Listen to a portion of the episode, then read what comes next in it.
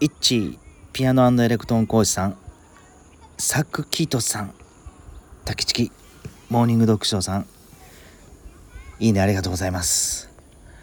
どうもウイスキーおじさんです。今日ね午前中仕事サボって、えー、神戸のとあるサウナとえー、っと老舗の純喫茶へケチャップたっぷりのイタリアンスパゲッティを食べてきました。でね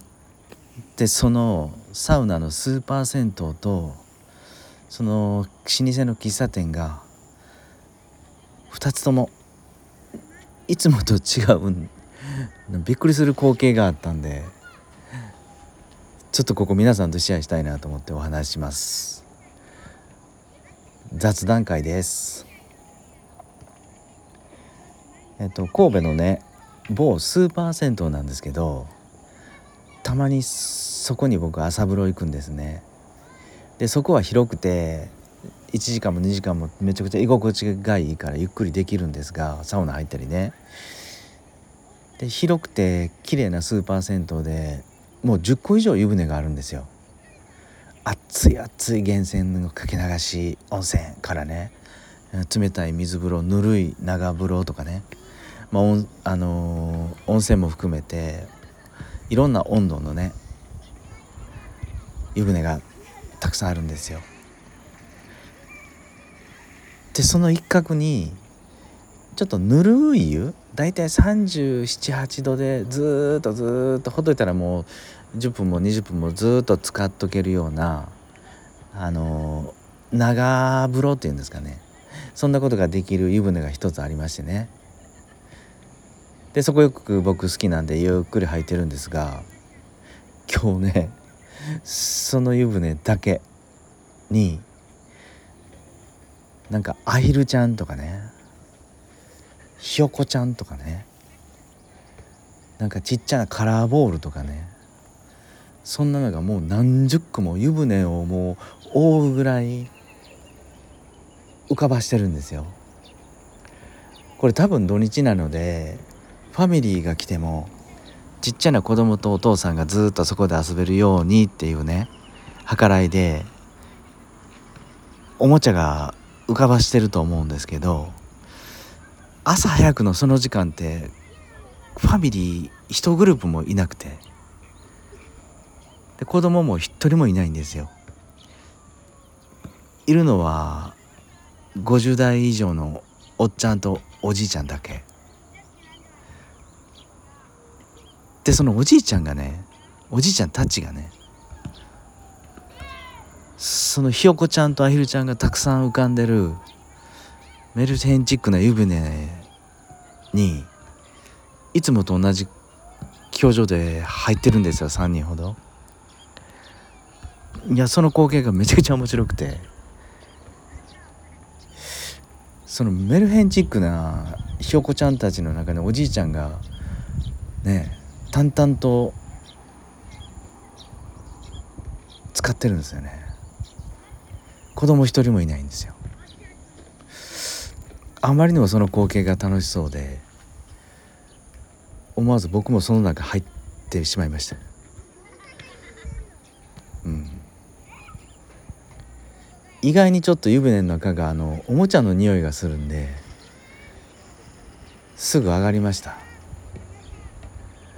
でなんだかんだサウナ入ったり源泉入ったりしてちょっとこ汗をかいた後ですね。ちょっと早めのお昼ご飯を食べようと思って老舗のね喫茶店に行ったんですよ。でちょっと川沿いの喫茶店だって結構ほぼ満席で僕は一人でフラッと入ってあのテーブルの片隅でですね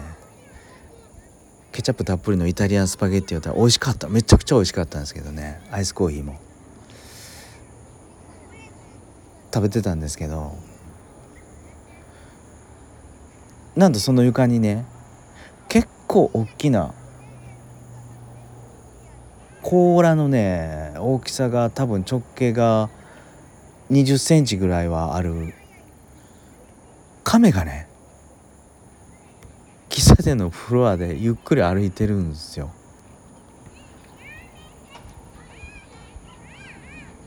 亀ですよ亀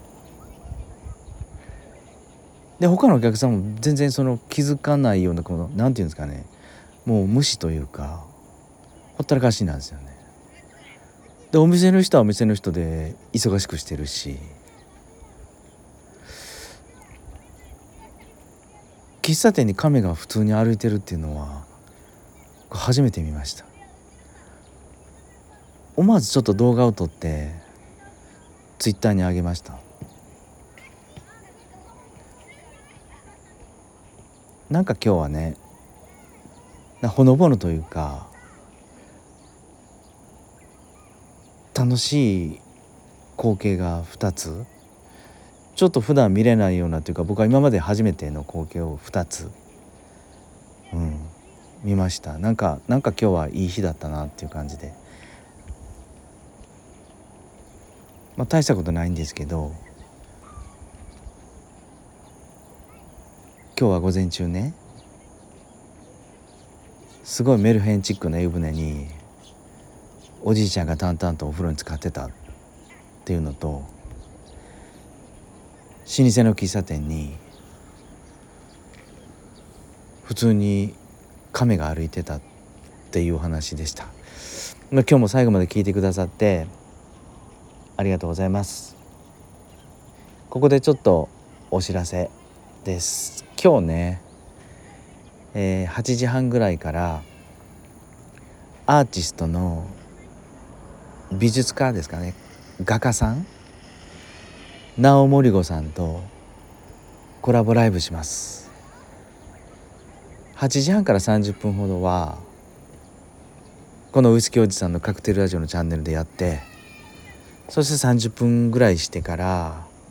今度は直森子さんの「アーティストだけど